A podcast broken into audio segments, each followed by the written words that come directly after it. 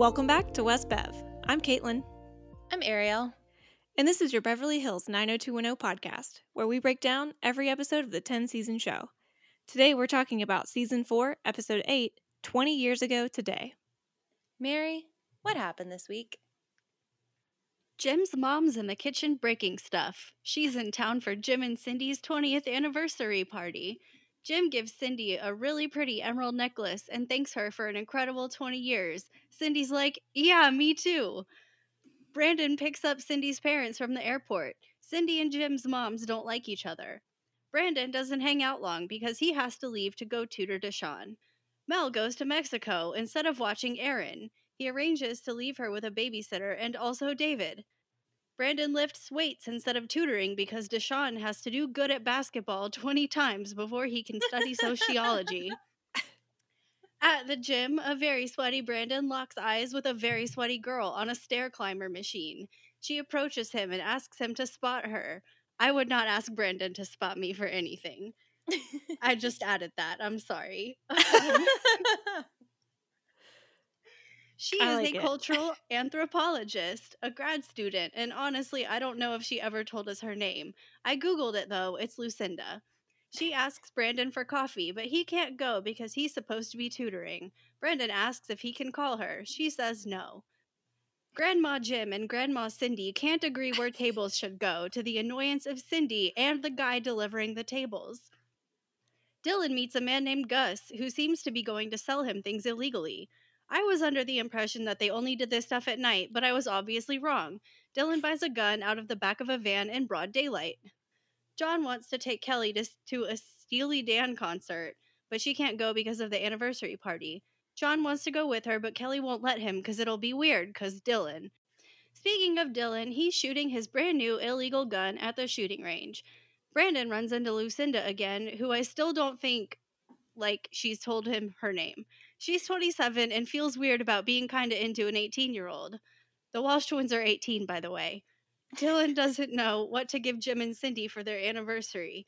Maybe he'd have an idea if he thought about anything besides his gun. Jim's mom gives Jim her and her husband's wedding rings to share with Cindy in a really sweet gesture. Brandon left Jim and Cindy's present at Dylan's house for some reason. Dylan doesn't answer the door when he Brandon goes to pick it up, so Brandon decides to break a fucking window and open the back door. Dylan hears the glass break and immediately goes for his gun. Brandon claims he rang the doorbell. He did not. Brandon screams at Dylan for having a gun. Dylan should be screaming at Brandon for breaking into his fucking house. Still, Brandon should not be pointing that gun at Brandon while yelling at him. No, Dylan should not be pointing that gun at Brandon while yelling at him. Dylan apologizes. He is not the one who should be apologizing, seriously.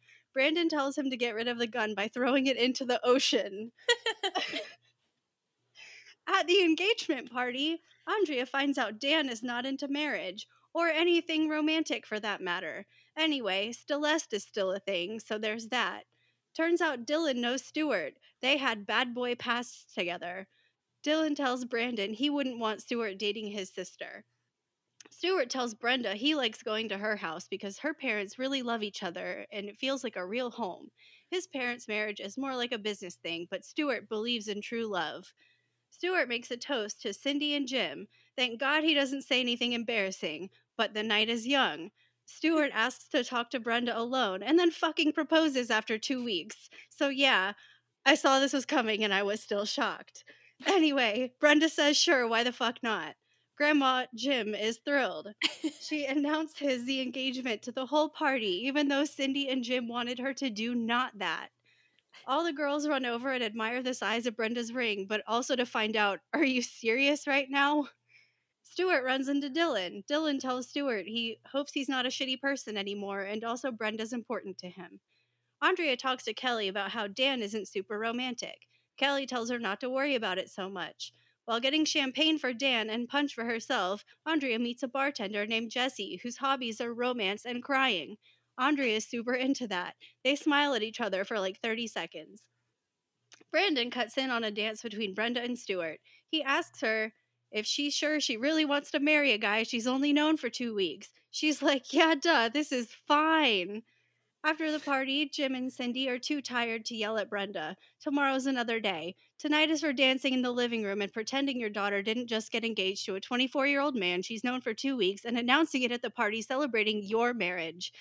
Still, I'd like Jim and Cindy to know what Brandon did today. Agreed. Okay.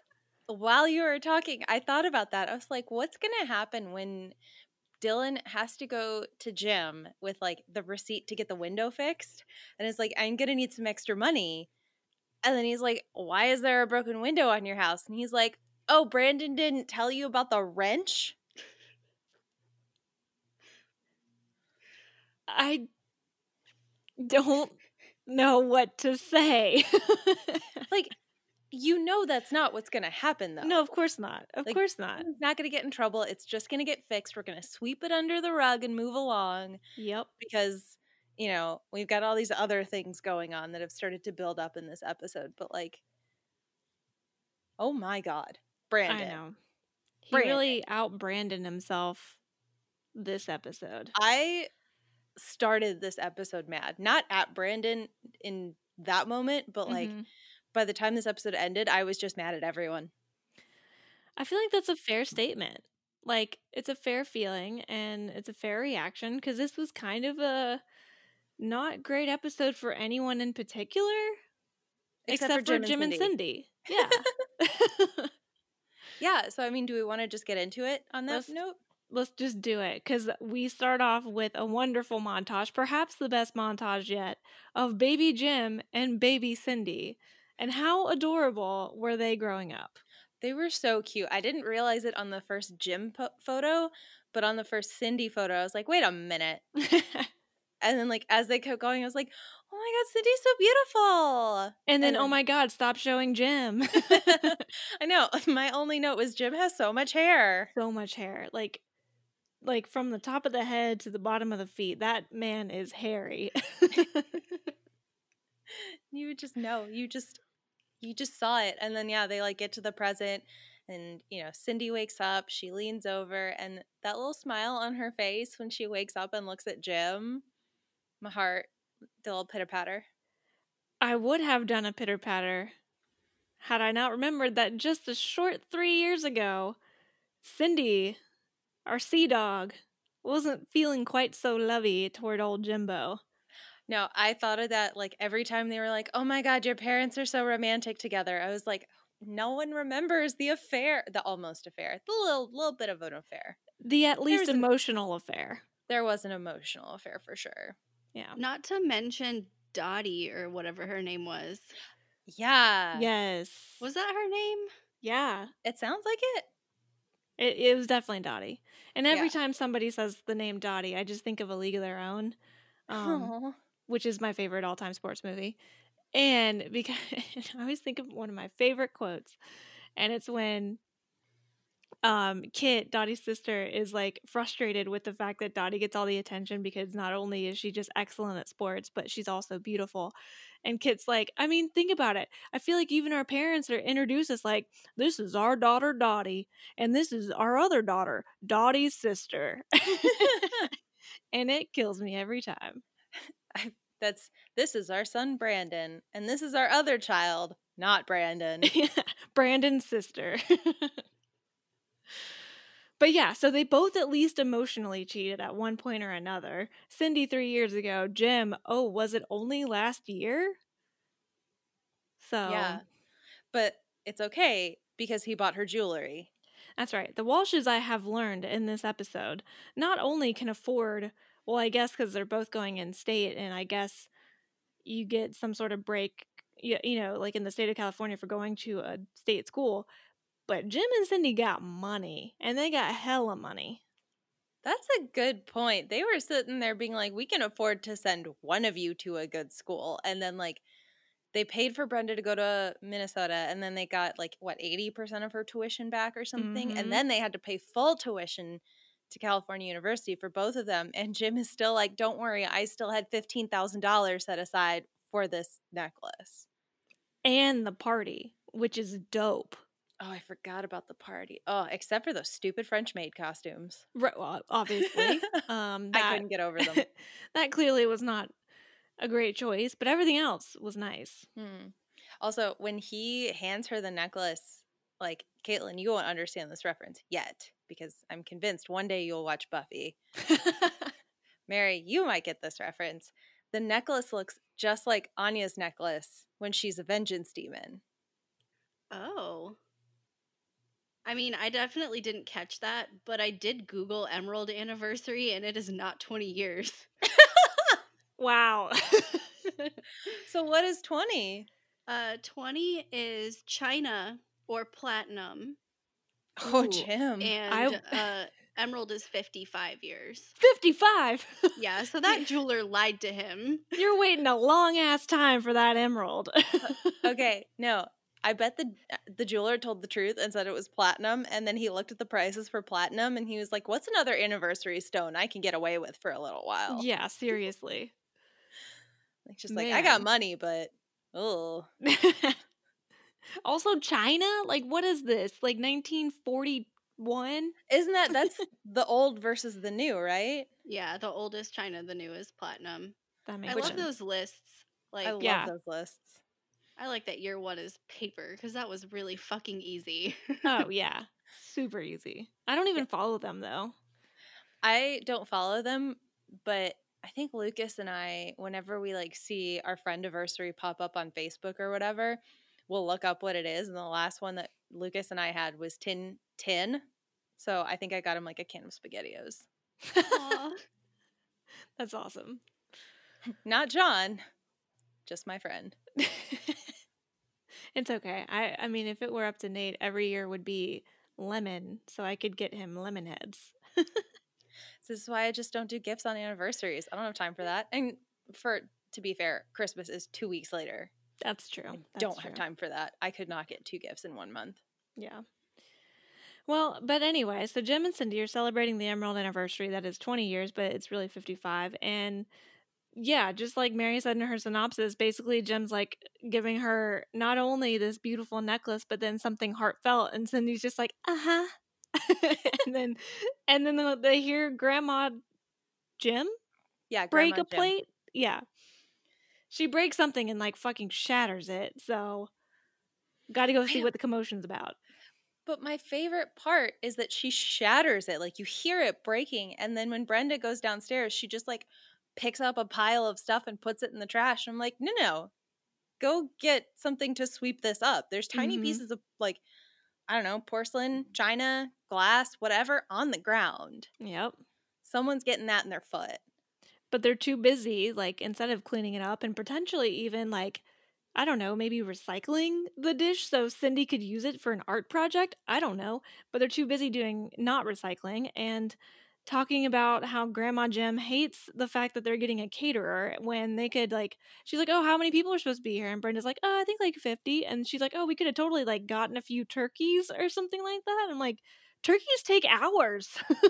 She's like, I could do this myself. And it's like, why? no one wants that This house has one oven, ma'am. Yeah. ma'am, what does this look like to you at Denny's? And I think my favorite part is like she takes personal offense to the caterers being hired. She's like, "Well, your mother didn't like my cooking." yeah, and it's like okay, but that the point is not about the level of like how good the food is. It's more or less being able to shovel out quantity of food, not necessarily quality.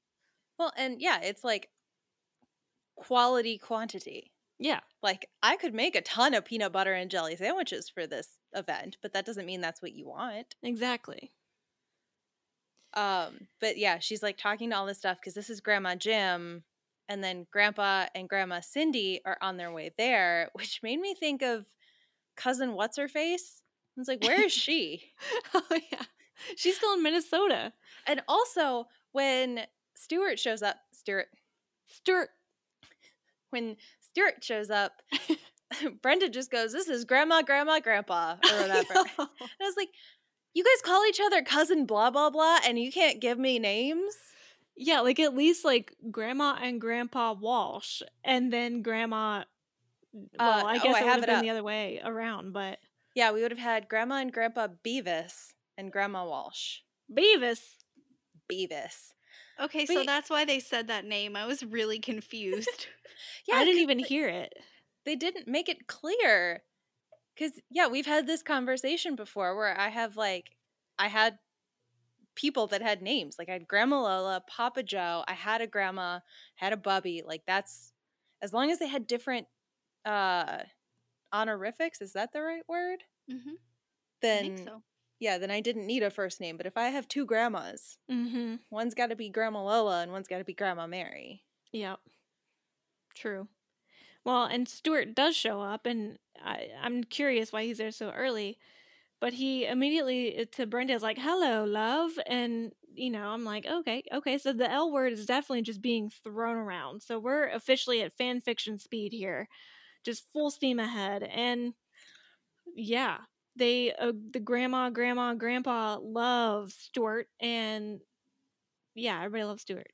i am convinced that he picked her up so that he could buy her that dress she wears later which by the way oh, didn't like the dress because he mentions being in the store with her. right. like. Yeah, I wasn't a fan. Yeah. But anyway, I mean, that's like all we see. And then, you know, Brandon has to leave because he's off to do his own thing. So we cut over to Mel bringing baby Erin over to see David. And fun fact baby Erin is played by someone named Ariel. Oh, fun. Yeah, she was actually in the last episode too. And I Yeah. did not see that. I was like, oh, hey. Well, she has a pretty big day because she rang the doorbell all by herself and has a very cute hat on. Can we just follow baby Erin for an episode? I would love to. I mean, a lot of these kids act like child like like childs, like children anyway. so Oh my gosh. That would be such an amazing episode of like you know how they do the thing like where there's a walk and talk and as they walk past David the camera pans to David and now follows him until he walks Mhm. you know whatever. They should do that but baby Erin is the connecting point to everyone. So she's just in it. I mean they wouldn't because child labor laws. Right. But Hey, but she had some lines this time, whether or not they were scripted. She said them, and she said them well. I I loved when Jackie was like, "Mommy's going to take you to a party." And she just goes, "No." and she's like, "Yeah, I am." She's like, "No, Mom, I don't want to. please, mother, do not bring me to this party." Mother, I was supposed to be home watching Barney tonight. You not get on this change of plans that I didn't have a choice in. Poor baby Erin. She is just tossed around like a little rag doll because even with her cute hat and outfit, Mel brings her over because baby Nina wants him in Cabo for her photo shoot and Mel- desperately wants to spend a weekend with Mel. Mel is not a good father. No. Like, I'm sorry. He, I mean, he lost my respect a long time ago and then, like, never really gained it. Yeah. But, like, sir, you have your daughter. And then he's like, but this 20 year old wants to have sex, which I'll never get again. Yeah, and like all because it's Cabo. Like this guy is the third best orthodontist in Beverly Hills or something like that. I don't remember. Doesn't matter. He's got enough money to go to Cabo another weekend. Like Dylan and Brenda went to Cabo or something one weekend. Like he can go whenever he wants to. Don't go the weekend that you're supposed to have your daughter when you're sharing custody. That's what I mean. Like, just literally take her next weekend. Yep. Like, But no. especially after last week when Jackie was like, I hate the weekends because I hate being apart from my daughter and I hate her being with him. Like, why did Mhm, he not just say, Hey, Jackie, keep her this weekend? Yeah. She can would've we switch happy. weekends? Well, exactly. he said he said she wouldn't switch weekends, Oh, well. but which He still like sucks. well, and that's the thing is like if she can't switch weekends, you don't get to go hang out with your twenty something girlfriend. You exactly. hang out with your daughter. Yep. Like if you don't want the kid, you don't get custody, which I'm positive is where this is going. Totally. And instead of being an adult and caring for his child, he pawns her off to his other child. Um, and he wants David to basically just watch Erin at Mel's for the weekend. And really, he was saying that all he has to do is sleep there because the babysitter is in touch and this babysitter will be there to do all the stuff. But he'd feel more comfortable if David were there. Huh. It's almost like he should have just stayed there himself if he didn't feel comfortable with a babysitter watching his daughter. Yeah. No, and like it's not like David doesn't have other things to do. Yeah. He's 17. He's got a radio show. He's probably got to catch up on homework and sleep over the weekend. Mm-hmm. Like, this is not fair to David at all. This yeah, is definitely not. like we've talked about David having to grow up and like, you know, picking up after yourself and going to your own classes. But this is not what I mean. Not like taking responsibility for a child. Well, and at least like the the few things that we really know that David's good at is one of them is being a good brother to Erin. Like he's he didn't ask for Kelly and obviously he didn't ask for Erin, but she is, you know, part of his blood and he has been, you know, pretty decent brother to Kelly even though they're not blood, but he's always been there for baby Erin and he shows up in a big way. Like I don't even know if they knew Jackie was going to be at the party, which is later on obviously, but like he it's not like he was trying to call her up and be like, "Hey Jackie, can you take her?" He definitely just like stepped to, to the plate and took responsibility and probably was honestly fine with it, but he shouldn't have to be.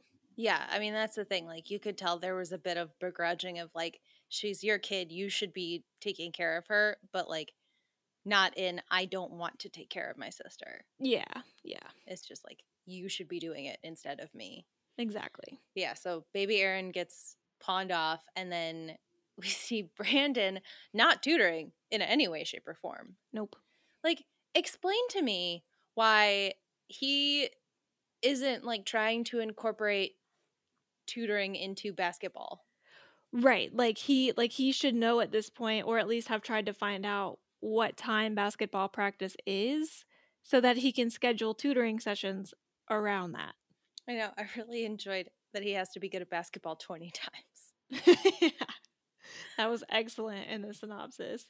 I also really enjoyed Deshaun being like, maybe white men can learn how to jump. Yep, that was good. Oh, Deshaun, I'm already in love with you. I know. I hate that we just got like this one little tiny scene with him because I really, I, I've said this last episode. I just really like this guy.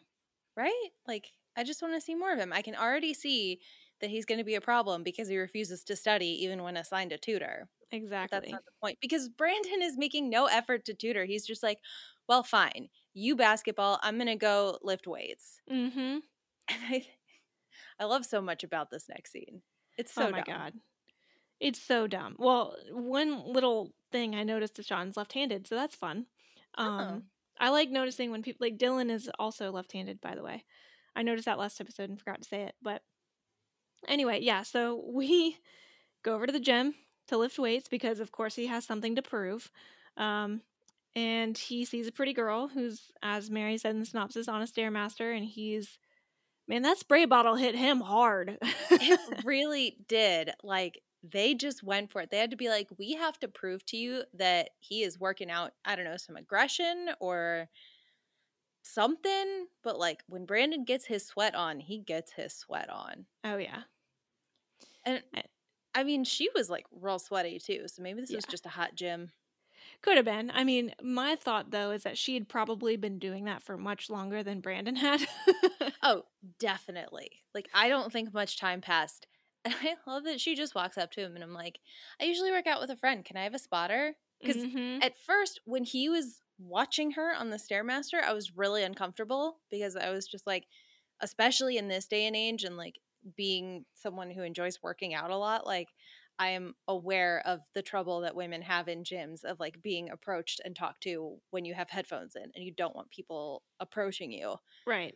but then she came over to him and was like hey will you spot me but then she says she's been lifting weights for a few years and can barely do the bar and i was like this is where it's more 90s i feel like she should have been like will you spot me and then put like 80 pounds on it Yeah, because it was. I mean, don't get me wrong. The bar is probably already like forty-five pounds, but mm-hmm. like she probably added ten to each side, maybe, because those were little plates. Maybe maybe those were even two and a halves, so maybe five on each side.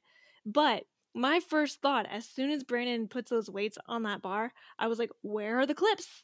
Where are the things to keep the uh the plates secure on the bar?" Because that's how people get injured. that's what i mean like it did not look like when she said she'd been lifting weights for a couple of years i was like this is not what this looks like like It looked- someone on that staff should have like i mean you know you can argue that she doesn't lift weights and that's why they didn't put any weight on the bar but i mean movie magic or whatever But yeah, nobody put clips.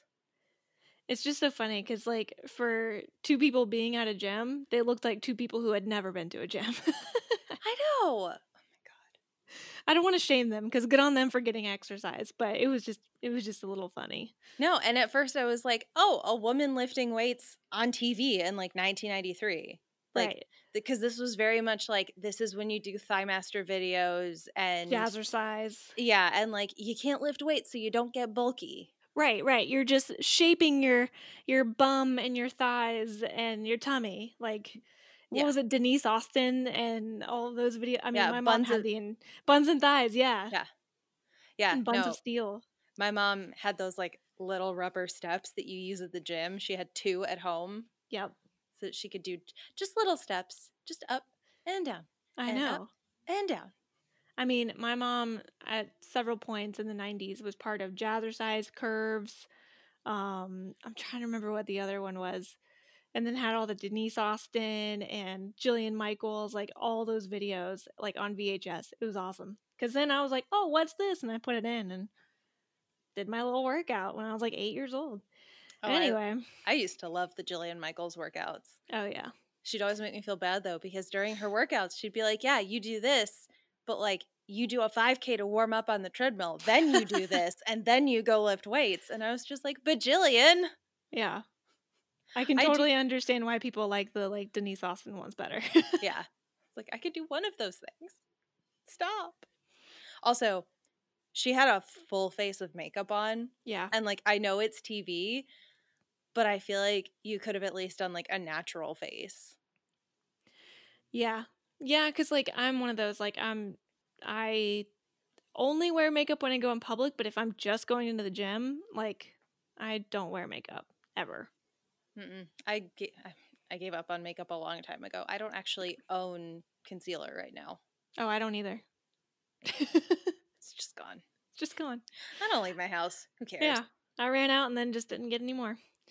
Yeah. Um but yeah, then we basically learn cuz like they talk a little bit afterward or not after, well, I guess after he he puts the weight the bar back and She does one set. yeah, she does one set. It's like I know it's TV, yeah. but like she does one set. and they talk and, and they find out that she's a cultural anthropologist and she essentially just needs her dissertation for her doctorate even though it feels like it's been forever and um, my my main thought was how does brandon get older women how I don't understand. And this is the first quote I wrote down just because it made me laugh is when she says, "Oh, are you as are you as smart as you are good looking?" And he says, "Smarter, actually." Like, which sometimes i like self-deprecating brandon no, I was like, "This is really cute," and it's like perfectly flirty, but it just set me spiraling of like, do I think he's smarter than he is cute? Because he says this before we find out that he broke a window with a wrench. right So so jury's still out is what you're saying yeah. Well, and then they had this weird like exchange. I mean, yeah, we learn her name is Lucinda, and she immediately asks him for coffee, or just out in general, I think. And then he, or and then he's like, "Well, I can't because I have this thing, but also, can I call you?" And she's like, "No, but I'll be here every day." So I'm like, hold on, does she not want to? She only wants to see him, not talk to him. I don't understand. That's a red flag. Right? no, I just had this flashback of the episode of New Girl where Nick starts dating Tran's granddaughter and they think she's homeless because she won't take him to her house. Oh my god. and she falls asleep in his bed under newspapers. I that whole storyline of just Nick and Tran was everything I didn't know I needed. Nick Miller may be one of the greatest television characters of all time. he might be. Nick Miller, Nick Miller. I say that all the time. And John, sometimes he'll just forget what I'm doing. He's like, Why are you saying that?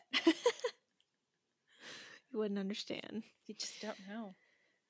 But yeah, I mean, she says, She's like, No, you can't call me, but I'll be here. And then I guess we're just like, okay, bye. Yeah. Because then we leave the gym to go back to Grandma Jim and Grandma Cindy fighting. Yep. And I, I truly enjoyed the man putting up tables, being like, this is going to be a really long day. Oh yeah. It's just like, sir, it's a bold thing to say. yeah, and yeah, it was just kind of a you it just was to set the scene of like the the grandmas really don't like each other, but they also don't want Cindy to really control things even though it really should be about her. It's very classic like drama when it's really supposed to be fun and it's really supposed to be about what the daughter wants, but the moms get involved. Yeah. I mean, it's it's pretty much a wedding. Yeah. Like I feel like everyone can experience there was at least one thing with your wedding that a parent got involved with and was like, "I want this, so you're going to have it." Yes, 100%. Which like I didn't even realize how much it was going to be like a wedding until they actually got to it later and the band person was like, "It's time to cut the cake." Yeah. Same. It was the cut the cake moment when I was like, man, this is like they're getting married again. Right? It's like you guys should just have done a vow renewal. Totally. Like just do the whole thing. Oh, that would have been so Mhm. cute. it would have been. I would have liked that, I think. I, I think I would have liked that a lot. like I feel like since they, you know, clearly staged the wedding photos for the show, whatever costume was Cindy's wedding dress, like if they still had it, she could just be like, "Oh, look, I still fit into my wedding dress after 20 years." I bet she totally could. Oh, definitely. Cindy keeps it tight.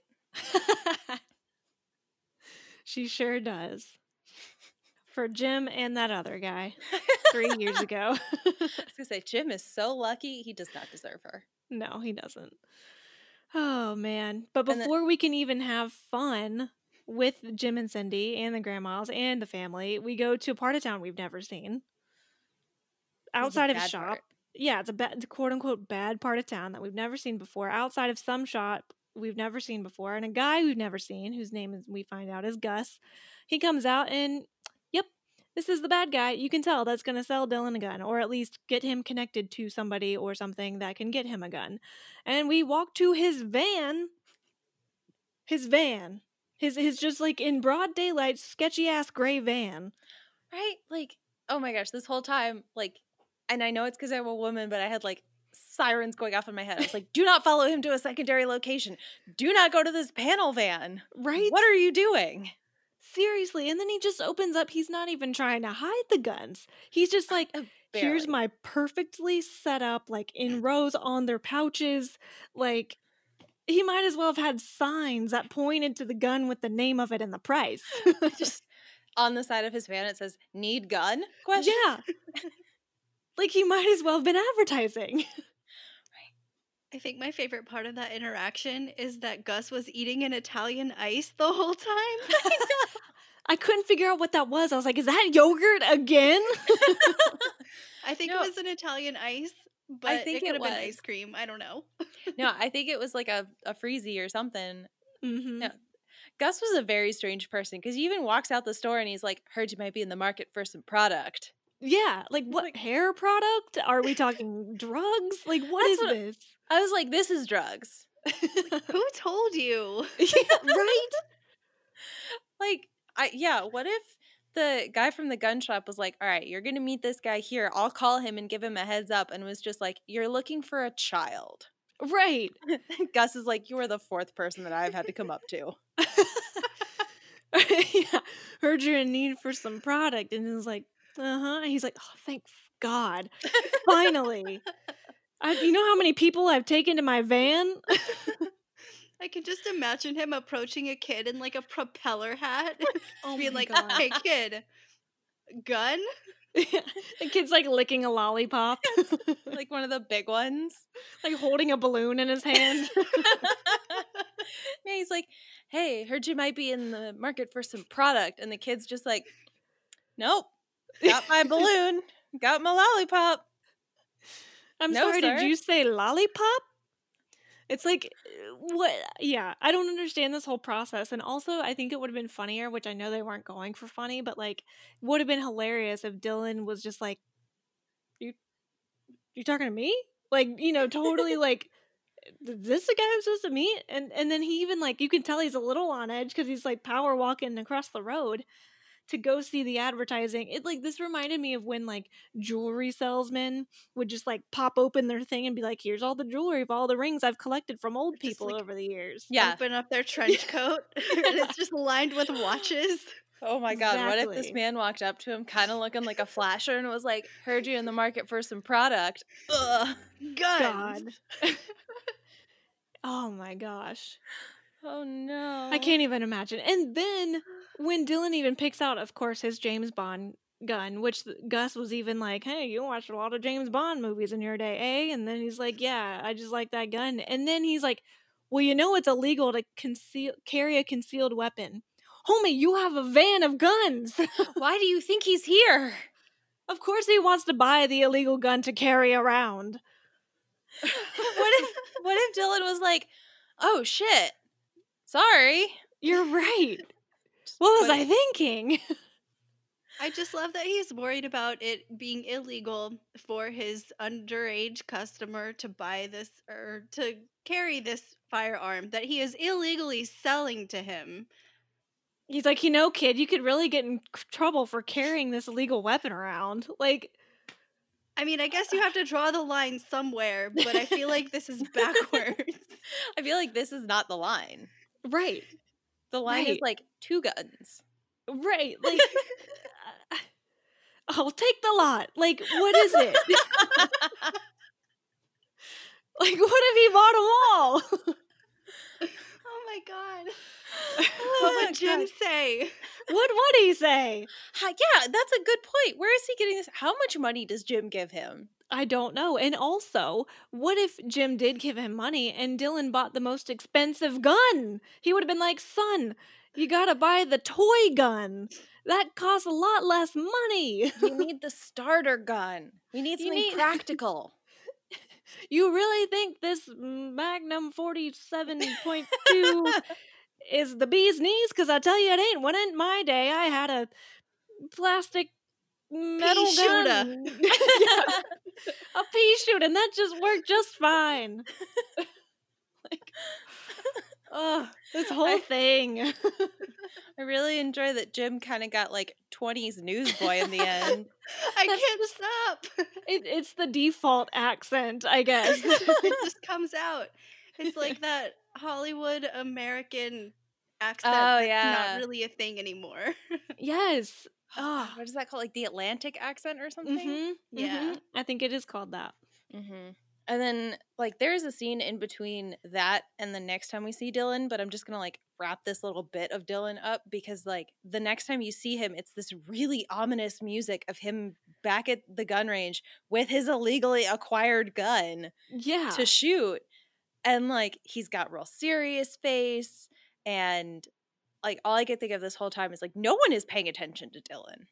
It's true, and it's really sad. I mean, we've talked about this where like everything bad for Dylan happens all at once, but then it's even worse when he doesn't have a support system. Like Kelly and him broke up, but that was really his only support system. Like I know that Brandon and Dylan are supposed to be BFFs, but they sure don't act like it. Like I mean, and Dylan even goes to California University. It's not like he's just not in school. Like for all intents and purposes, he, Brandon, and Steve could hang out all the time. Like they could actually hang out more than with Steve because Steve has the fraternity. Yeah. I think what really bothers me about this is that Kelly has had to remind Dylan's friends to act like Dylan's friends. Right. Well, and then what gets weird about that is when he sees Kelly later, like she's back to being like real buddy buddy with him and like kind of, you know, making fun of him a little bit and like all this Mhm. stuff. I'm like, no, this is still very raw. You just broke up two weeks ago. Right, right. And like he just got carjacked two weeks ago. Mm-hmm. Like, be a little more sensitive to him and his feelings. It's true. Yeah, nobody's checking on Dylan, and whew, it's not good. It does not look good. But yeah, I mean, other than that, we go to California University because I guess there's classes today. Sure. Um, but I I don't know. John Sears wants to go on a date with Kelly and she says she's busy, so he tries to invite her and all I could think of was like they're trying to make it really romantic with him being like I'm willing to wait 50 years and you're worth the wait and blah blah blah and I'm just like I know this isn't going to last. So I don't care. Yeah, I think Because I know we're having a hard time caring about several relationships right now. You know, we're having a hard time caring about Dan and Andrea. We're even having a hard time caring about Stuart and Brenda. I mean, we're seeing the most, I think, like scenes between them compared to the other couples that are in the show right now. Um, and I think it's the most interesting, that's for sure. But I think it would have been better just if they would have not made Kelly like be torn between Dylan and John because she's still not even officially dating John. Mm-hmm. So I wonder if we would have paid more attention or at least cared a little bit more had this happened more organically and not in the lens of Kelly's love triangle or whatever. That's the thing. Like I can't figure out what it is about like like you said, Kelly and John, Brenda and Stuart having a lot of trouble caring, which is ironic since I feel like I've spent a lot of time being like they need to date outside the friends. Yeah. Isn't And- that weird?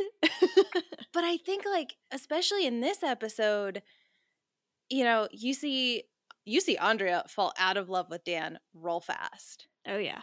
And then like Brenda and Stuart is just like this whirlwind thing that nobody likes and she's going for. So automatically I'm just like, oh, Brenda's doing Brenda. And I think also because I know she leaves at the end of this season, I'm like, well, I don't know. I guess maybe if she leaves married to Stuart, happily ever after. Mm-hmm. I'm kind of all for Stuart though. Like I just don't even care anymore. I'm like, you know what? Fuck it. Have fun. Get married. Yeah. I mean, that's the thing. Like, I I think I just don't care about Stuart. And then, like Dan, Andrea's over, so I'm fine with that. John, yeah, I think he just bugs me because of how quickly he showed back up in her life, and she started having feelings for him, even though he did real shitty things to her in high school. And she's dating Dylan, but we've also, you know, not really had a lot of feelings for Dylan. Dylan and Kelly, I- I mean. I wonder if maybe because my own preconceived notions about John are formulated by a TV show that is perhaps my favorite of all time. So even when I watched 90210 before One Tree Hill came upon my life, like I he's he's always Dan Scott. But I'm curious if for you guys, maybe not on John Sears train, is because he has a very punchable face. He does. oh my god. And like that's another thing I'm kind of noticing is I think the reason I'm having issues with all of these relationships is we know John is like 3 years older th- than Kelly. Uh Lucinda is 9 years older than Brandon. S- Stuart is 6 years older than Brenda and we don't know how much older Dan is than Andrea, but we know she's 18 and that he is a grad student. So arguably at least 5 or 6 years. mm-hmm. I like did not put that together at all. But the thing that I want to say that bothers me the most about John is he's just so pushy about how not pushy he's being. Yeah. Yeah. That's what I mean. He's like, Oh, I'm willing to wait for you. You're worth the wait. I've been calling you. Do you not check your voicemail? I'll Yeah. just keep filling up your phone box, whatever he called it. like, that's a good point. He is, he's like really pushy about insisting that he's not pushy. It's like those nice guys that swear they're nice guys and then get mad when you don't date them or something. You Yeah. know, like Mhm. yeah, Oh, that's definitely. that's exactly what he is. Yeah, he's the type that believes in the friend zone wholeheartedly. Yeah. And then and is always like the victim of the friend zone or something. Yeah. Mhm. And then like Stuart just has a boring face. I swear, like there are times where I'll see like screen grabs of him or just like actual video of him in the episode and his face does not change and he should be going through an emotional moment. Like when he runs into Dylan later, he's just like, "Dylan, how are you?" "Yes, I have changed. Why does it matter to you?" I'm just like, "You guys are so boring. Yeah, it's true. Change your face." I don't know. I can't not like uh, I can't look at Stuart without seeing just like a sad little puppy who needs a family and I just kind of want Jim and Cindy to adopt him because Yeah. he just needs love. No, that little boy, that little boy needs some therapy. He needs to learn to love himself and to love like everything going around him, like have I guess like be able to forgive his parents or accept the relationship that he has with his parents before he can bring new relationships in. For sure. Totally agree. Um but he's not even in this scene. No, he's not. It, I mean, basically, it's just John and Kelly, and and yeah, he Kelly's not inviting him to the Walsh party, and John's upset. That's the end of that scene. But the next scene is basically like we're still at CU, and Brandon has a big present for his parents. It looks like a picture of some sort. Um, and he runs into Andrea, and at this point, Andrea wants to introduce Brandon to Dan, and I didn't particularly find that scene interesting just because No. basically it's the, it's Brandon and Dan doing the classic like oh we can swap war stories type situation. I know. They're literally talking over her because she's short. I mean, Brandon's short, but he's taller than her. Mm-hmm. But I also want to say, like, I have started Andrea Baby Bump Watch Oh, because she's in overalls. Panda Watch. So, like, it doesn't totally fit. Like, uh, later in the episode when she's wearing the dress at the party, it's like one of those, like, high waisted dresses. So, like, Mhm. I feel like that's what they put people in on TV shows to, like, hide the first couple of months. yeah. So, I'm noticing. Hey, hey, we'll keep an eye on that. Yeah, no, that's all I took out of that. And then I was like, did Brandon get his parents a poster for their anniversary? like, I just, I don't know. I don't get the whole like blown up photo of yourself for a, a thing. And I think we've talked about this before, maybe. Where like, I don't want to get a, a photo of myself yeah, for a gift. I want to get a photo of me and other people, maybe. sure. But like, they've been married for 20 years. They have this photo everywhere. Oh yeah, that was definitely like their best photo and their favorite, right? Like because they have it beside their bed. They've got like they use in the montage in the beginning of the, which wasn't a thing in in the show, but like yeah, that's definitely like the show. If you're gonna do that, do it of a, a picture that's still really good that you haven't seen a lot of, maybe, or do a more candid one. I don't know, Also, but yeah, I'm on the same page. I don't necessarily want a giant picture of me. Also, I need to just talk about the photo. Like, I don't have time to like bring that in when they find out what it is. Why would he get them a jigsaw puzzle that's already put together and framed? Because Brandon is not smarter than he is good looking. Or if he is, that means he is really not good looking. Like, and I when I finally saw the actual like piece size, it was because he kept saying like, "Oh, this is a jigsaw puzzle, and when they take it apart, it's gonna take them forever to put it back together." And then I saw the actual size of the pieces, and I was like, "I'm gonna ask Caitlin how long this would take to put together because you do puzzles and I do not." It would take that size puzzle. I mean, the fact that you already know what it is and And the pieces are huge. piece, Mhm. yeah, I would think that's like a 300 max. Max, I would say 200, honestly. So then I'd probably say 45 minutes. Yeah. Half an hour? long. Yeah. Not the rest of your marriage. yeah. Unless Brandon is a Unless. cynic. Brandon does not know how. Oh my God. to make another New Girl reference, Brandon is Winston. Winston, this is an almond. I can't wait to see what it is. Winston, it's, It's on the box. box. It's a Japanese garden. God, that is one of my favorite scenes. Puzzling. About to do some puzzling. He just takes his pants off. I just I just love it. But yeah, and then after that, apparently Brandon sees Lucinda and they share coffee. Not just they have a coffee on their own that they picked out, but apparently the line's too long and because Brandon's a literal child and can't stand in a long line, she's like, "Oh, here son, have a sip of mommy's." okay, but seriously, like, I think this scene that was not very long at all is where I wrote the most. nice. Because he like puts the, the picture down and he says, Oh, I can't stay long because it's my parents' 20th anniversary party tonight and I have things to do for them. And then she says, As a woman and an anthropologist, I congratulate them for being able to put up with each other for that long. And I was just like, First of all, bold statement. Second of all, Brandon does know about the 17 year itch and Dottie. So Mm. weird. Mm. Um, third of all, has she just recently been broken up with? Because that's really inappropriate to say to this random guy. Like, True. And then yeah, she goes to share his coffee and he's takes a sip and he's like, "Oh, I actually don't like coffee." Then why'd you take a sip? Exactly. Why'd you agree to a coffee date if you don't like coffee? Like agree to a date and then don't keep saying I'm going to drink coffee. This is like he wants to be whatever she wants him to be, but then is like, "Oh wait, my like my individualism is too high. I can't not be me." No, this is like I feel like we haven't seen flirty Brandon in a while. we sure haven't. Like I almost kind of missed it. I did, but then the stuff, the other stuff happens, which we're very close to.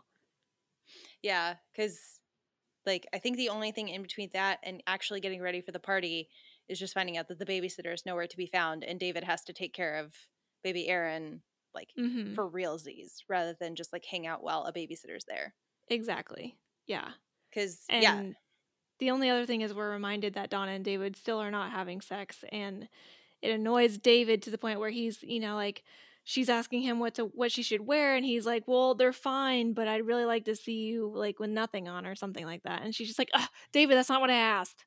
And Right. like I can understand that frustration at time like maybe not for that specific question, but like if you're already running late for something or you're already stressed about something and you ask your significant other a question and they give you something that's in left field or just not helpful at all, it's like, stop it. Just answer my question. Like, I totally get that. No, I just like I get like that they're making the David sexual frustration a whole thing. And this is probably the first scene that I really is like they're almost definitely like fooling around up until the point. Yeah. Like so David get over yourself. Right. Tell her to wear the apples or the white dress. Exactly. She looked really cute in the white dress, but I really kind of wanted to see the apples. I did too. Cuz like she looks so good in flowers all the time and I was like that ju- just feels like something for Donna. I sincerely thought that dress had tomatoes on it. I think I think it did have tomatoes now that you say that. I think you're right. I really Oh. wanted it to be tomatoes and I really wanted her to wear it because Right. like when are you going to have another chance to wear a tomato dress to a 20th anniversary party? Right? Like I would wear a tomato dress. I might get a tomato dress for my cousin's wedding in December. Who knows? Maybe it'll be apples, maybe it'll be tomatoes. anyway, now I'm trying to picture like how, where could you find a long sleeve tomato dress? Because H&M. I tried to Google it and Google auto filled tomato dressing. So so nowhere. oh, Donna's one of a kind. She truly is. But yeah, so then we continue on with the day, and it seems like Brandon's just like running late the whole day or something, because for some reason he drops off the present at Dylan's, presumably so his parents wouldn't see it, but it's like hide it in your closet. I don't know. And th- yeah, we find out it's a jigsaw puzzle, blah, blah, blah, blah, blah.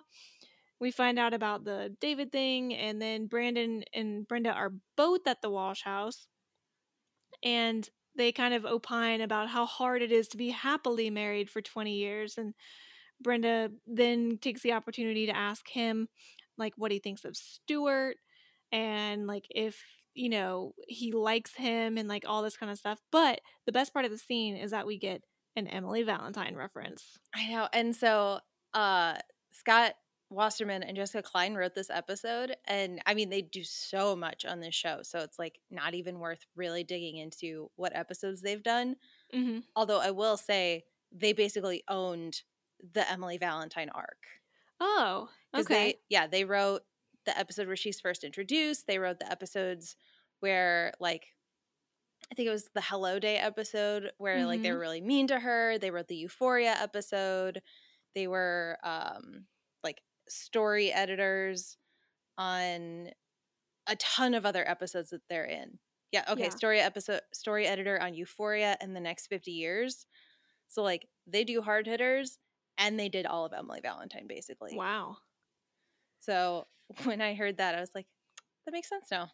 It definitely makes sense. I mean, because, like, otherwise, Brandon could just say that, like, the last re- relationship I was in was a bad one or he, that he hasn't been in a good relationship or something. Yeah, and I even think they might have wrote, written the episode the last time where he was like, "Are you related to Emily Valentine?" I don't know, but Emily Valentine mentions usually mean Scott Wasserman and Jessica Klein. Makes sense. Anyway, yeah, and Yeah. then like I like I guess twin talk is needed, but to I think I don't remember if Brandon actually says it, but I think he's kind of like I don't really know the guy. which is fair because neither does Brenda. Like, I just Yeah. want to be like, Brenda, what is Stuart's middle name? I know I wrote down at some point in my notes, not at this point point, but later on, and I'm like, there's got to be so many things they don't know about each other. Like, yeah, like what's their middle names? What is their favorite food? What are they allergic to? You know, like things that you would just know from being with somebody for long periods of time. Yeah, like, you know, kind of, I guess, you know, not really a parallel, but kind of a parallel is Andrea finding out after they've been sleeping together that Dan isn't romantic.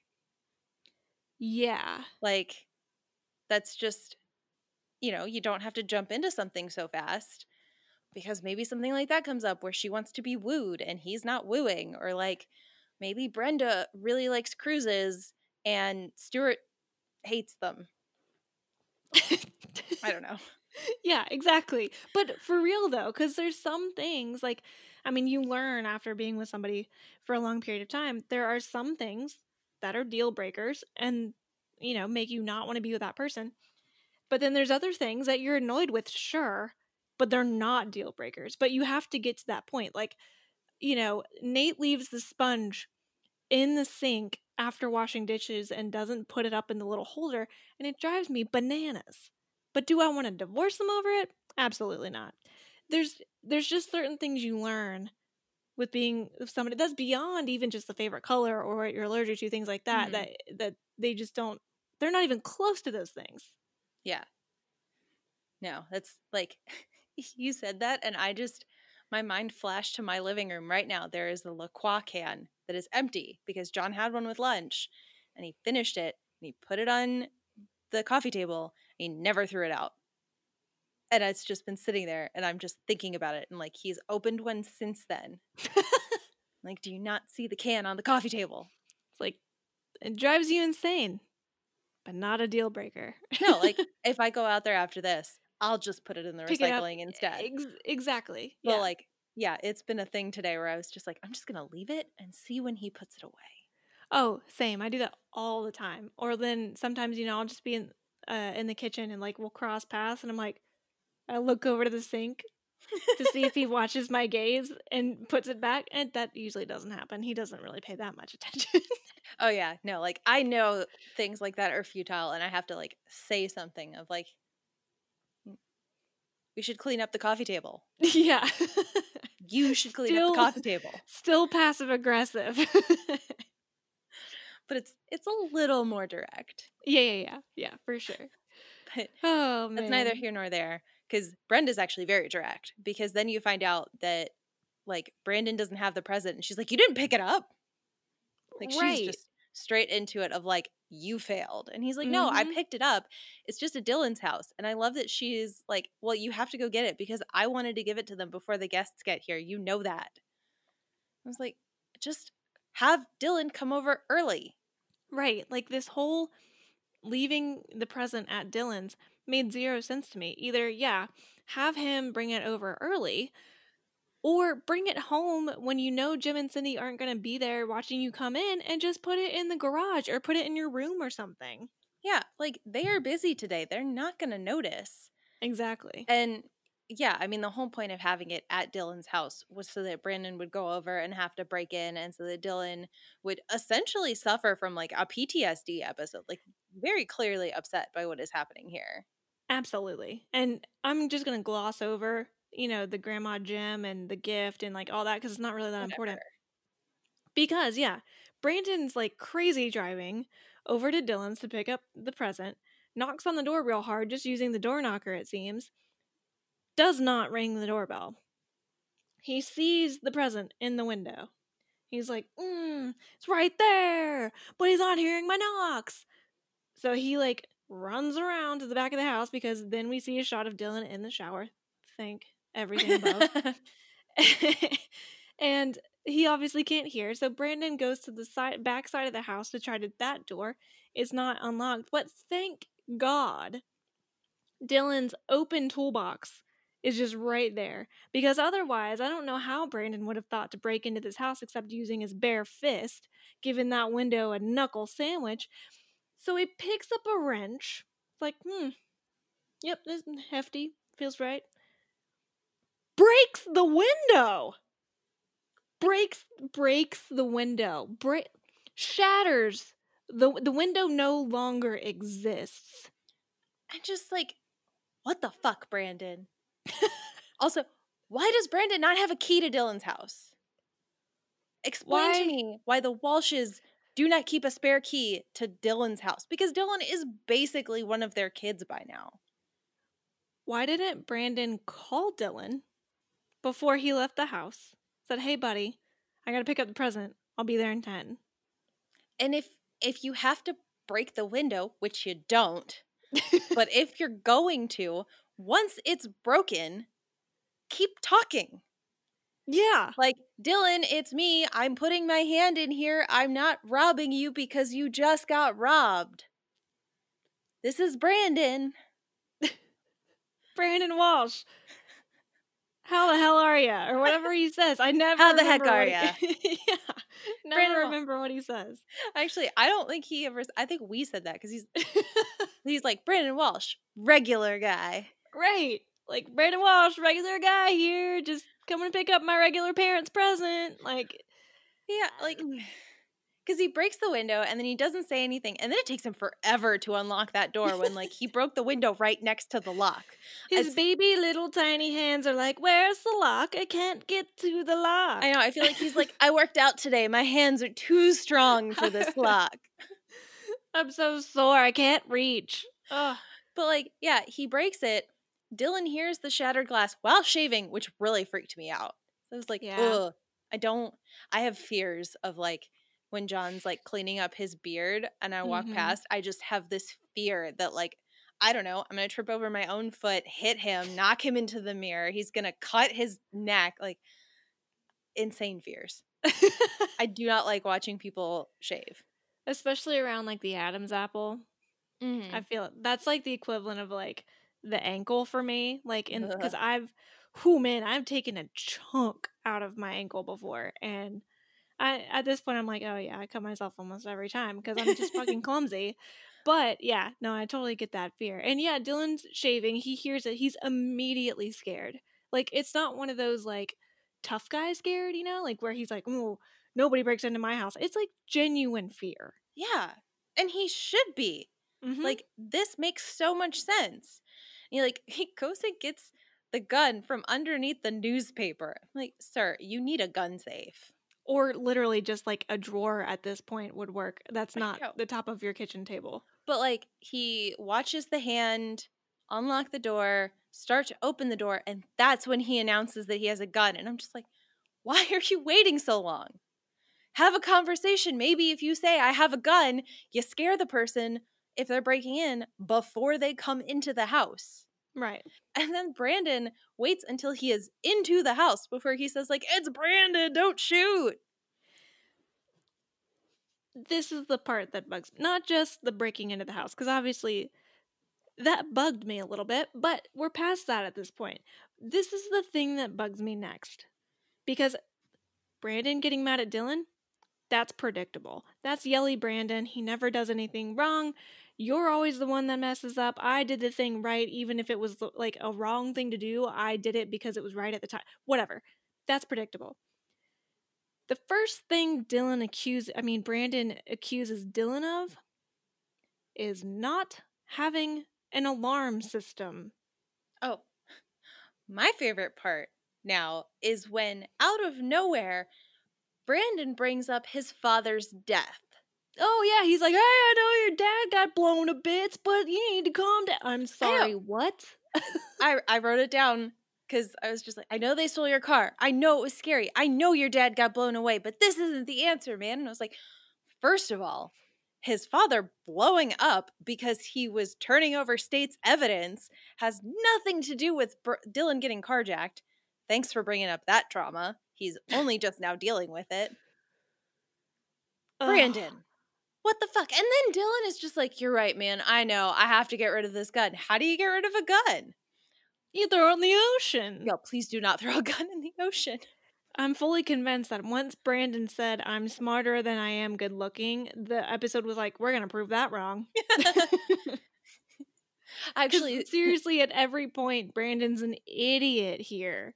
I know. I feel like Fox came in and was like, actually, studies have shown that girls want stupid and hot. So They want a himbo, is what they want. But and I get it, like yeah, sure, like Brandon's mad that Dylan has a gun, but also just last episode he wasn't mad or freaked out that Dylan was interested in a gun because even to Kelly, when Kelly was the one bringing up the concern, Brandon was like, "So what? Guns are hobbies. I used to hunt in Minnesota when I also played hockey and basketball. And did you know I could have won state? Like what? You know, like he he was like almost four guns." And now he's like, hey, nope, not until you turn one on me. That's bad, Dylan, bad. Like, I get he's mad about it, but he was so forward an episode ago. You broke into his house, dude. no, no. Truly, yeah, that's my favorite part is like all of this leading up. Brandon's just like, I don't have a problem with Dylan liking guns. And then he finds out that, you know, it's illegal to own one under 21. He's like, okay, we'll go check on him. And then Dylan's like, no, I'm not interested in, in guns. And Brandon's like, okay, cool, bye. Yeah. And then the next episode, when Dylan has a gun, he's just like, I had no idea you would get a gun. Yeah, what? You said you weren't into you trickster. Like, uh, he baffles me. he no, baffles it's, me. I mean, it's definitely one of those things that I feel like we have seen repeatedly where if someone tells Brandon something, he will take it for truth until it has been proved otherwise to his eyes. Totally.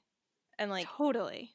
but yeah, like they have two seconds of a heart to heart, and that's really it because the rest of the episode we spend at the party.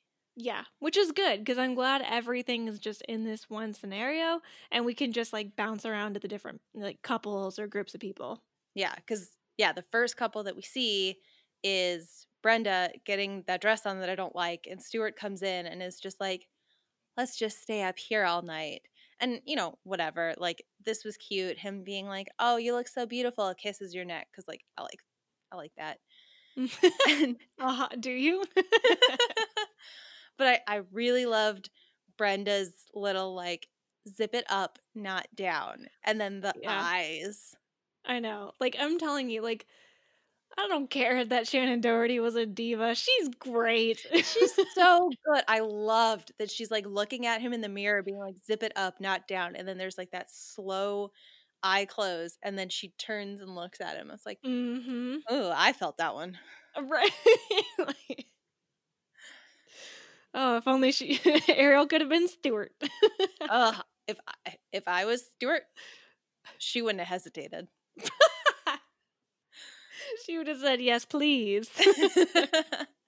yeah, because in the next couple we see, we see two, because we see Andrea show up with Dan and introduce him to Steve. Is this the flying cannonball? And Celeste. Dude, Celeste though. I was like, hold on, I thought they broke up. I got so excited. I flew right past the cannonball line because I was like eyes locked on Celeste because I thought she was gone. I truly thought we were done with her. But I love her and I miss her. I know. I wish she wasn't set dressing again. I know. Because, like, literally, after they get engaged and, you know, Brenda's showing everyone the ring, all the other girls are in front of Brenda, and Celeste is just like tall Celeste behind Brenda. Like- know. Hello, what do you have over there? oh, is that a ring down there? Can I see it some more, please? I don't know why that got a little British. we we are doing that. It's like the weird again Atlantic mixed with twenties mixed with like Emily Gilmore. I think it's because you said we'll take the lot. Oh, I'm just- probably. That's where I am. But yeah, we're just in that space. this is the conversation where they're like, "Oh my god, can you believe married for 20 years?" And then Dan's just like, "I don't even believe in marriage." And like Andrea is just like, "Wait a minute. I didn't know that." And she's like clearly downtrodden by this. Like she's very much like, oh, oh. Well, and like he does make it weird. He's like, Yeah. ask me again in five years. And it's like, five years of you dating or like break up and come back in five years and see if you're willing to have a serious relationship that results in marriage. Right. And like and I'm not trying to say like homie, you know, you're old, so 5 years like you'd be a lot old. Like I'm not trying to make anyone get married at a young age just because I got married at kind of a young age. Like people all the time when I was at work. And like even now, like the people I work with now, like when I said it was my anniversary, they're like, "Oh, how long you been married?" And I was like, four years." You know, this coming Thursday, and they're like, "Oh, wow, four years." And like, I, I guess maybe because I look younger, but to me, Dan is probably at least twenty I'd put him at like 24. four. Yeah, I was thinking the same thing. So five years would be almost 30, which I guess, but like in the 90s, it was not typical to wait to get married. It was like very typical to have younger marriages. Because look at the Walshes. Like they're still, Jim and Cindy are still pretty young and they've got college age kids now. Yeah. So, Yeah. No, I'm pretty sure like if you did the math, like Cindy would have been pregnant by now. Yeah.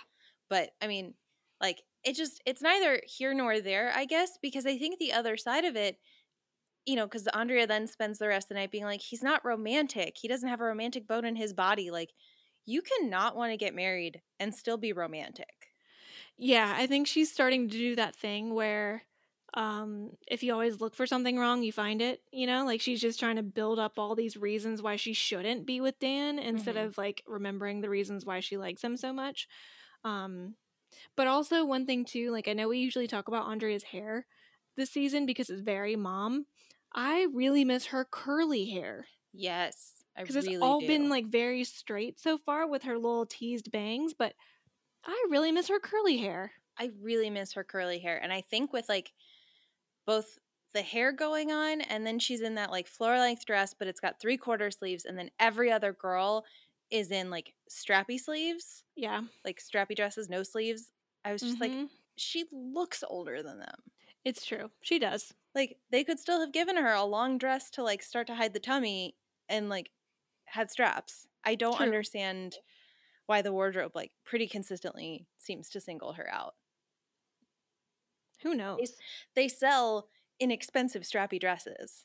yeah true Um, but like, this is the part. So all of these people are starting to show up.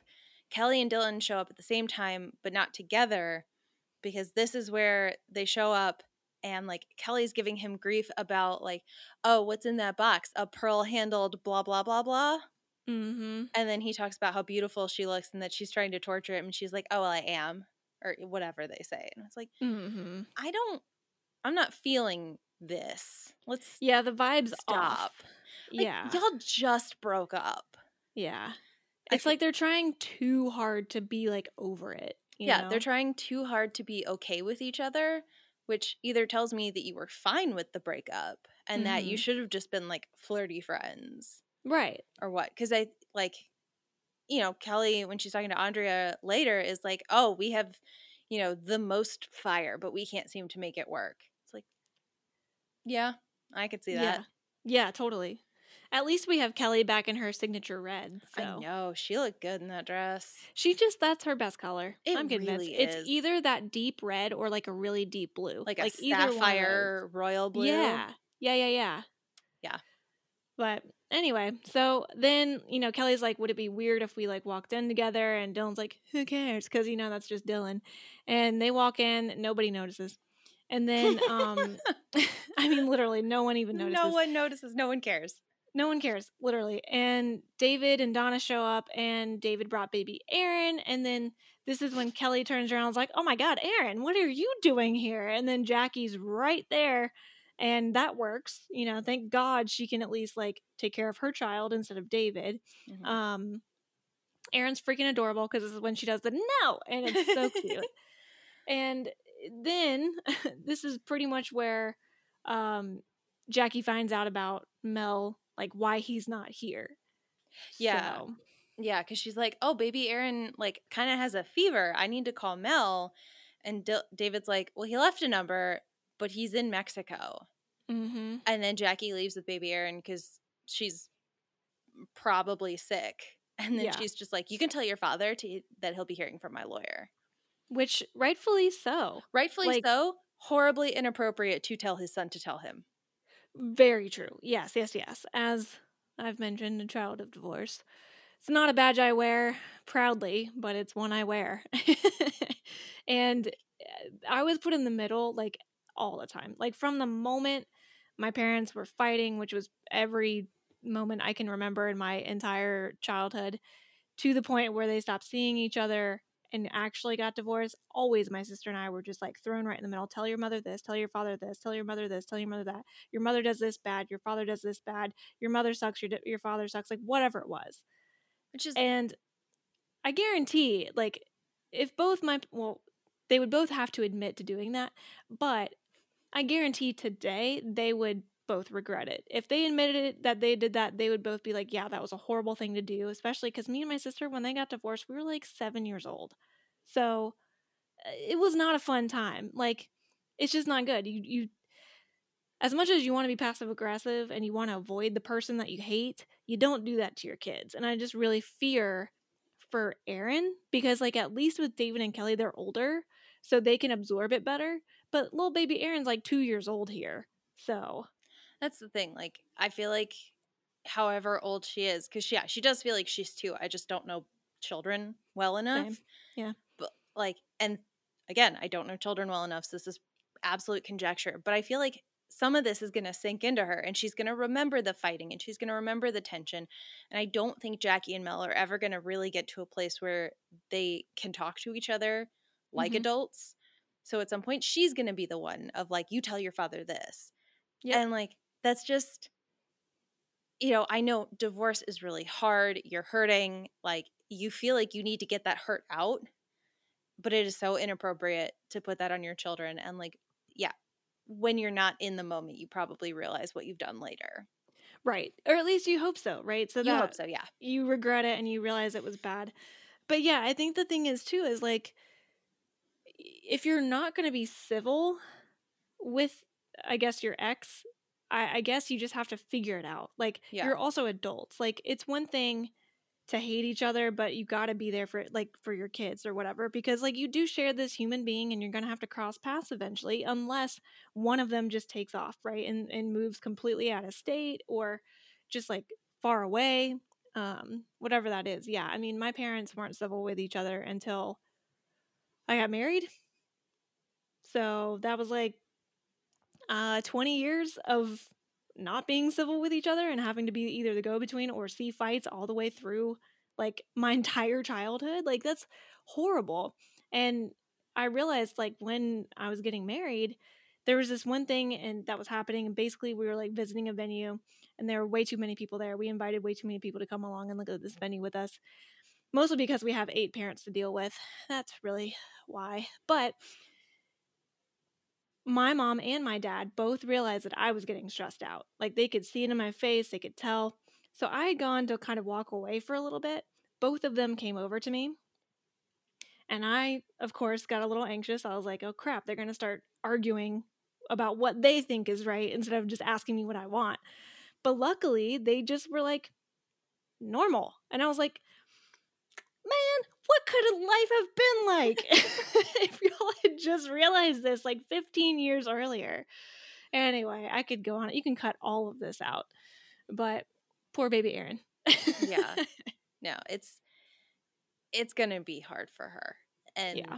I like you know, we already have 10 seasons to watch, so I don't know that we'll necessarily podcast the new show, but I do want to watch the new show because I know Erin Silver's in it and I just want to like I want to hope that she grows up well adjusted. And I also realized I don't know when. I think I might have known this and forgot it, but Grant Gustin is in 90210.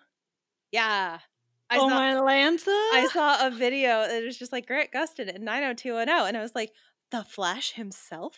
oh my Lanza. I want to see that. Also, Ted is in 90210. So he's a main character. Ah. Oh my he's like the main. He's the Brandon, I think. Tech, like technically. Oh my gosh. Or no, I he's not- he's not the Brandon. Yeah, I would definitely want to talk about it because Erin Silver rocks. I right, love guys. her. I love her so much. Also, um, yeah, I just really like that show. All right. Well, in three years, when we finish this show, we can talk about doing another two years of podcasting. Maybe by then it'll be streaming somewhere. And I don't think it'll take us as long to get through it because it's not as long of a show. Yeah, it's only Yeah. five seasons, and I have to assume that they don't still do 32 episode seasons. But like, I'm just thinking, I think we're on like episode 88 out of 293. So, guys, we cut a while before we can even think about baby Erin as a teenager. we literally have until baby Erin gets to high school I know. in real life. I was going to say, it's going to be real time. yeah. Hey, we could kick this up a notch. I mean, we keep saying it at times that we want to build up another backlog, but hey, you know, maybe one day we'll do it and then fly through 200 episodes like that. I was going to say, apparently, I'm not leaving my house anytime soon. yeah, same. So, Anyway, enough personal drama. Let's get back to this episode because basically, like, we're it's those wide shots and those shots of like everybody dancing and having a good time. Um, and this is an interesting part too because we see, I think it's it's definitely Brenda and Stuart dancing. mhm. Um, who else was dancing? Somebody else. There's a couple other couples I don't know. dancing. Because I feel like the majority of the rest of the episode really just focuses on Brenda and Stuart. So, like, Yeah, I did not clock anything else other than what was focused on Brenda and Stuart. Because, like, this is where Dylan is talking to Brandon and reveals that he knows Stuart from the scene and the that scene. and that he wouldn't want him dating my sister. And I was just yeah, like, what is going on? Like, I just, I guess I keep forgetting that, like, Dylan was a 14 year old alcoholic who went out and partied all the time. I was just about to comment about that because it's like I'm thinking about the scene. We knew Dylan when he was 16. And apparently the scene happened before he was 16. Mhm. So I'm like, what the hell was Dylan into? And that would have made Stuart, because Stuart's six years older, so that would have made him like 20. Yeah. Which, like, I don't know. I guess the thing is, like, Dylan knows that he has changed. and, Like, he still has some struggles, but, like, he Yeah. dated Brenda for a while. Mm-hmm. and like i don't know i guess like there's not a lot of benefit of the doubt here which i kind of feel like you know aa teaches that you have to seek forgiveness and you have to accept things for yourself and all of these things so i'm like i mean dylan's just jealous like Yeah. it's because it's brenda but i was just like dylan what is happening I know. and then Stuart gives that very short toast and is like, I've only known the Walshes for like 10 days, but I love them. Because Stuart's just throwing that word around. You know what? Stuart is shooting his shot He here. really, and it it kind of works because I love when like uh Cindy's mom and dad are behind Cindy and Jim and are like just there and then Jim's mom pushes past them in between Jim and Cindy and are like look at that guy that Brenda's got. Like she is bought in and she's just like they need to get married and I love Jim and Cindy being like she needs an education. yeah, they're such on the same page. It's amazing. And also, uh, Grandma Cindy is in the background just massive eye rolling I at the whole thing. Honestly, I could not, I did not see Jim's mom say anything. Like, I knew she Yeah. did it, but I was just watching Cindy's mom in the background being like, yes, she does need an education, and you should not be telling an 18 year old to get married. It is 1993, whatever your name is. Exactly. And apparently, Grandma Jim is just excellent at this whole foreshadowing thing because Stuart's like, Hey, Brenda, can I like talk to you in private or something real quick? And she's like, Uh huh. And they go somewhere in private, but it was like indoor, outdoor, I which think it was I like, don't think we'd seen that part of that Walsh house before. so with the like archway, I kind of got the feeling it was their front porch, and we just like Mhm. haven't been that far onto the porch. Yeah, that makes sense. Like, we're usually like right in the doorway, and they went to like, you know, how you walk up to houses and there's maybe some chairs. Like, that's where they Mhm. were. good point. He's yeah. That's when he pulls out that giant ring, and she's just like, "We've only known each other for two weeks." Gets down on And one he's knee. like, Yeah, I get that, but you know, whatever. I want to marry you, Brenda. he keeps saying it, and then yeah. So I I wrote in all caps, "What the fuck, Stuart? It's been two weeks." And then in parentheses in italics, sparkle, sparkle. And then, what the fuck, Brenda? Because she says yes. She sure does. And then, like, we get a little scene with Kelly and Andrea talking, but I kind of want to talk about that a little bit later because I just need to That's like fine. keep going because Stuart's like, let's go tell everyone. So they do. And Jim Mhm. and Cindy look like uh, their stomachs fell out of their butts. Totally. Like, and like they want to announce it at that party. And I was like, this is like getting engaged at someone's wedding. Exactly. This is It's totally that. it is so inappropriate. And then it's Grandma Jim, right? That like Yeah. runs in and is like, I have to announce this. I've learned that Grandma Jim, outside of the gift of the wedding bands to Jim and like actually being like you're a really good son and a really good husband to Cindy, Grandma Jim sucks. Grandma Jim, like watching her in that very first scene, I was just like, thank God my in laws are not like this. Yeah. Like, I don't think I've ever cooked for my mother in law, but like, that's not, we don't have arguments of like, well, she doesn't like my cooking. Right. That just doesn't It's happen. not that it's not that stereotypical like hate your in-laws situation, Yeah. which I always hated. Like Oh, why would always you like marry a person where you hate their family? Yeah. If you don't get along with their family, that's an issue. Yeah, cuz like who do you think your significant other came from? And like, you're going to spend holidays together every forever. year. yeah. like god forbid like when you have grandkids they're going to want to see them and you can't it's a whole Yep. thing Oh, trust me. I get it. Yeah.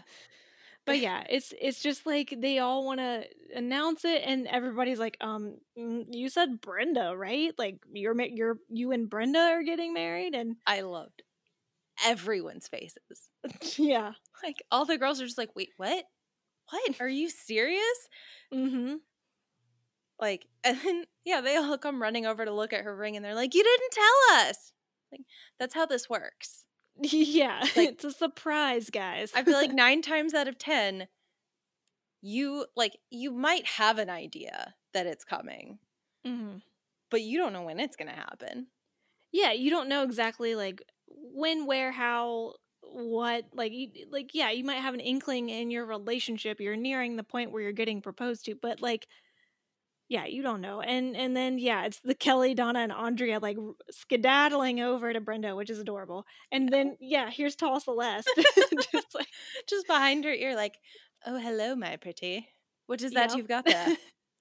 exactly. I don't know. Apple? I don't know why I've decided she's just like a fairy tale villain. Ah, darling. Won't you glimmer that over to me now? I mean, I haven't heard Celeste speak in like four weeks, so as far as I know, that's what comes out. Maybe she's taking some acting classes and just working on some accents. Like, who knows? Like, oh my god, darling, that sparkle. Gorgeous. but yeah, and then we see stupid Brandon say, Well, she's pulled some doozies in the past, but this one really takes the cake, doesn't it? And I was like, Brandon, you just broke into your best friend's house. no, my favorite is that like, yeah, after they've announced it and everybody's looked at the ring, she and Stuart are dancing again, and Brandon goes to cut in, and Brenda's like, "You never dance," and he's like, "I'm making an exception here because you're making a huge mistake." yeah. It's like, bruh, you just like you could be arrested for a B and E right now. Right? Like, Brenda fell in love. Like, what was Brandon gonna do if Dylan did have an alarm system and the fucking police showed up? It's like, no, don't worry. I'm just here to pick up this puzzle of my parents. I feel Seriously like though, he like he blames Dylan for not having an alarm system, but benefits from Dylan not having an alarm system. Oh my god, can you imagine a second time that Jim and Cindy are trying to do something romantic together and they get a call about Brandon being in jail? Oh my god. oh my Somehow God. it would be Brenda's fault because she'd be right there and they'd be like, Brenda, why didn't you help him go get the puzzle? Yeah. Brenda, how could you get engaged? Look what you made your brother do. Don't you see how this is affecting him? he's acting out because he's worried about you. God, that would be that. I mean, even later on, like, so basically, the rest of the party, Dylan, uh, because I want to get to this one part, but like, Dylan sees Stuart and the, you know, they lock eyes, and Dylan gives Stuart the like threatening masculine speech while sipping, you guessed it, coffee. Mm-hmm.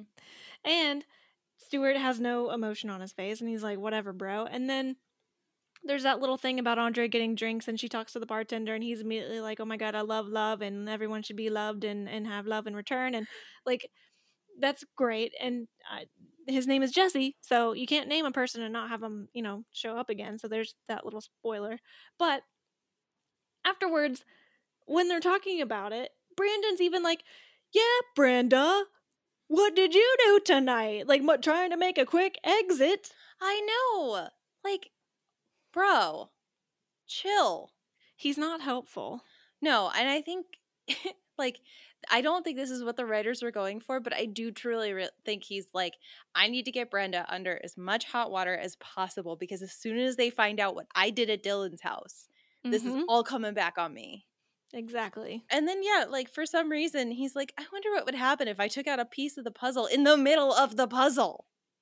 He's one of those guys that would walk into a grocery store and there's a giant display of like canned vegetables, and he's like, "Oh, I wonder what happens when you pull the one in the middle out," and it all comes tumbling down. Like Yeah. that is Brandon. No, this is like Brandon is cuter than he is smart. We've like unequivocally proved it in this episode. Yeah. It's like here's the thesis, or like here's the the the question: Is Brandon smarter than he is? Uh, good looking, and then we spend the entire episode building like case by case by case. Yeah. We've got all the evidence. In conclusion, In this episode, I will prove. mm-hmm. I do want to point out that I feel like Jesse named too many things to cry at. Like, I get that this man works for a catering company as like a bartender, but he's like, I cry at weddings, I cry at funerals, I cry at quinceañeras, I cry at bar mitzvahs, I cry at bat mitzvahs, I cry at Fourth of July barbecues, I cry at Easter, I cry at Passover, I cry at birthday parties. There was this one commercial about an insurance company that I cried at. it's like the list could have gone on, and I probably been like, "Wow, you cry a lot, bro." I know. And she smiles. And he's like, You have a beautiful smile. I just want him to start crying. Like, Your smile is just so beautiful. It goes I- your eyes. Did I mention I cry at really pretty smiles? I wrote down in my notes, I am this bartender. He fucking loves love and crying. I mean, if the shoe fits, you know, like he's a good bartender. He's taller than Andrea. Like, he's, so far, he's checking some boxes. he's a horrible bartender because he's like, Can I see your ID? And she's like, What? And he's like, I'm just kidding. It's like, no, that was she's- my favorite part of the episode. She's like, really? Really? Look at this. I like, am am- not 18. I am the oldest one here. I swear that was a joke that they just put there. Also, the fact Yeah. that she was like, two champagnes. No, one champagne and one punch. I was like, this is because you're telling us she's pregnant. yeah, Yeah. right? No, I heard that and I was just like, Why are you not drinking champagne, Andrea? Right? but yeah, I think so. I think the last thing that I want to talk about before like the very end of the episode, because I guess that's just like Jim and Cindy dance. And oh, sorry, Jim makes a comment to Cindy that he thinks Brenda said yes because of the ring. And I was like, that is quite the opinion you have of your daughter, Jim Walsh. Like- Hmm. Wow, sir. So do you think it do you think he said that because he thinks that she's a gold digger? Or this is a different I don't know that we've thought of Brenda like this before, but like that she would get the ring, break up with him, and then go sell that thing. She got distracted by the sparkly thing and said yes. ah, okay, so it's option C. She dumb and gets distracted easily. I mean, there is no right answer out of this. Like, if we open Right. the next episode with them talking at the breakfast table and he says this, we're not finishing that conversation. She's gone.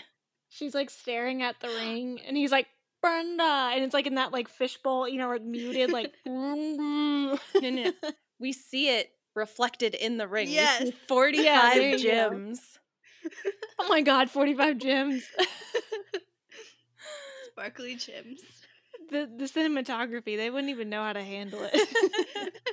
I don't know. They did a really good job on Brandon's sweat droplets this episode. That's oh true. my god. It's like it's like the opposite. We'll just have one sparkle and a million gems Exactly. one Brandon and lots of sparkly drops.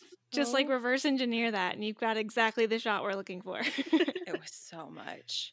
But yeah, okay. The only reason I wanted to talk about this one other thing when Kelly and Andrea are like touching up in Brenda's room is so Andrea says, I thought I might be in love with him, but he's more cerebral than I am. He doesn't have a romantic bone in his body. And then she says, How long is it supposed to take before I feel the earth move? And all I could think of was like, Is Andrea not orgasming? oh, definitely not. Like that I is mean- definitely where I didn't go for love. I went for like she's having bad sex. Yeah. Well, yeah, yeah. Like both, but she's having bad sex. Yeah, because I could, I mean, because think about it. Like, especially if this is like her first time and her first sexual experience, because, like, obviously the show's not like made a stance on self pleasure and everything. So it's like you can assume this is her first go around with the big bad sex issue. So it's very likely that she she wasn't sure what to expect. She only had like anatomical, you know, and like what she learned in sex ed in high school, and it's very possible that she did not have an orgasm and was just like, "Huh, okay, well, you know, maybe next time." And the next time she's like, "Huh, okay, well, you know, maybe next time." Yeah. and it just keeps happening. And then she's like, "Wait, we're not like there's no foreplay. There's nothing going on." Like, He can't find it, like, uh, you know. yeah, cuz like the first time I can I can totally see her depending on, you know, her sexual education being like, "Well, you're not supposed to orgasm the first time because it's your first time and like that's fine. It's just weird. It just happens, whatever." But like, I did it. I'm a new person. Mhm. And then after like the next two times, she's like, So that's it. right. Huh. Okay. And then she gets the bomb that he like doesn't believe in marriage and she's like, "Okay, so let me get this straight. I'm not pleased and also he's not going to want to marry me." So now I'm realizing maybe we're not on the same page. Because, yeah, like when Kelly responds and is like, Oh, you know, we have all the chemistry in the world and we can't make it work. I was like, Oh, y'all have bomb sex. But then, like, Yeah, yeah. afterwards, you're just like, So, uh, I saw a book on your nightstand. That's cool. I also read. I have read a book before. just like uh what's on your uh calendar for tomorrow are you thirsty no i'm i'm thirsty i'm gonna go get i'm just gonna get you a water yeah. they just can't have conversations Seriously. I feel like that's definitely accurate for them. oh absolutely yeah that's episode That's that's it. We get uh, basically they end the episode saying like there's always tomorrow, um, in reference to just essentially breaking the Brandon breaking the puzzle and the fact that their daughter's engaged. Same thing. and then yeah jim like they're too tired to talk to anybody i loved seeing cindy kick off her shoes and just like flop into the chair Mm-hmm. and then yeah jim puts that song on and is like have you heard this one before and then they just danced together at the end of the night and that was really cute Well, it's cute. Good way to end it. yeah love jim and cindy um hmm i don't know that i have a good guess for quote of the week this week i wrote a lot of things down but i feel like my guess would have been is this the flying cannonball and then you said you just went right past that because it's Celeste. Sure did. Got distracted by a beautiful woman. Whoops. So, uh, you know what? I'm gonna go with. Are you as smart as you are good looking? Smarter, actually. Mary, what you got? I didn't write any down. Oh no. It was when Jim was just like, Thank you for an incredible 20 years. And Cindy's just like, uh, Me too. Both excellent quotes. Cindy is a woman of few words. We are finding. yeah, very much so. No, both great options. Um, but it was actually none of the above. Y'all gotta know it goes to my girl Brenda. Stuart, zip it up, not down. Like, because the look too. It's the full thing. Man, and it's like, like even when I wrote that down, I was like, I think that's it, but I didn't like put it, and I, I didn't put it in the quotes, so I can't even see it in my notes anymore. Because then I, while I was scrolling up, I remembered Deshaun going, maybe white men can learn how to jump. That's a good one too. I just love him. yeah. And then like, I have no idea how to grade this episode. I didn't. It it was all right. That's like I feel like we're doing a lot of B's, which I Yeah. mean, fine. Like a B Mhm. average is pretty good, but I'm starting to like. I'm trying to will the episodes to be A's or like D's. I just I need something definitive because I'm just like, it's good. I liked it. I'm gonna keep watching it. Right. Yeah, I don't know. I mean, I'm kind of with you. It's not quite it's it's like better than average, but still kind of average. Like it, nothing was really bad about the episode. It it definitely um evoked emotion, Mhm. right? Cuz we got super mad at Brandon and also like what in the hell is happening with Stuart and Brenda, which Bort, right?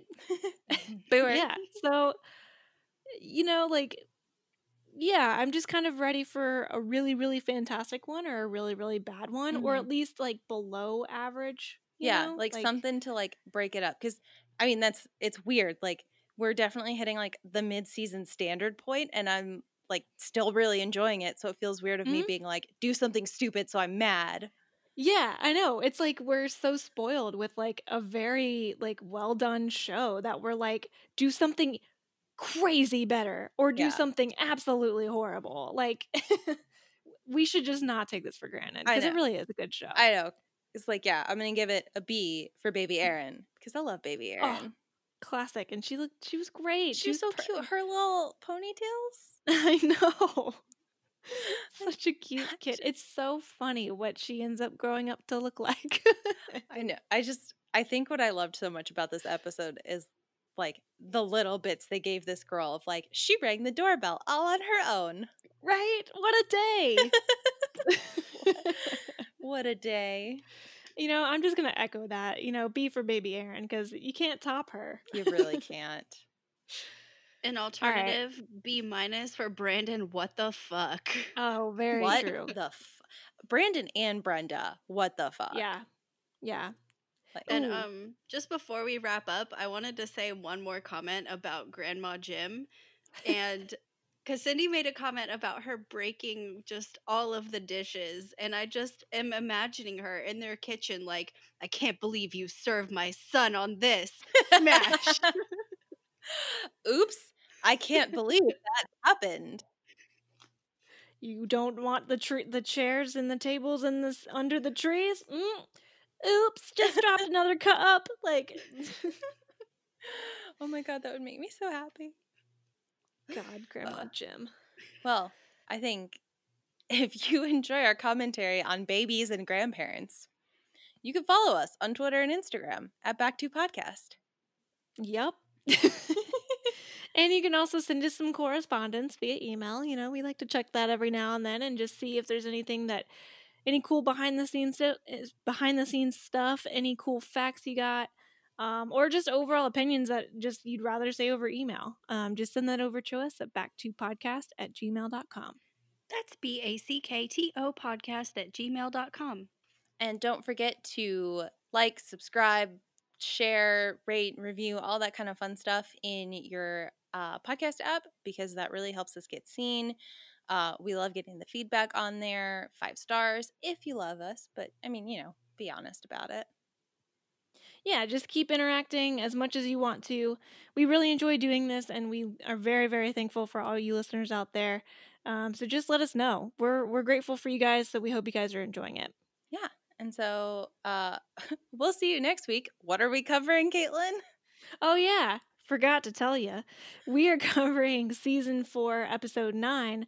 Otherwise engaged. Oh, that's going to be interesting, and I'm excited for it. Same. Sounds same. like a Brenda episode to me. I can't wait. all for it. Ugh. All right. Well, we will see y'all next week. So, from all of us at Back to Podcast, I'm Grandma. I was gonna be Grandma Jim. All right. I'm Grandma Cindy. I'm Grandma Jim. I'm still Stuart. Bye. Bye. See ya.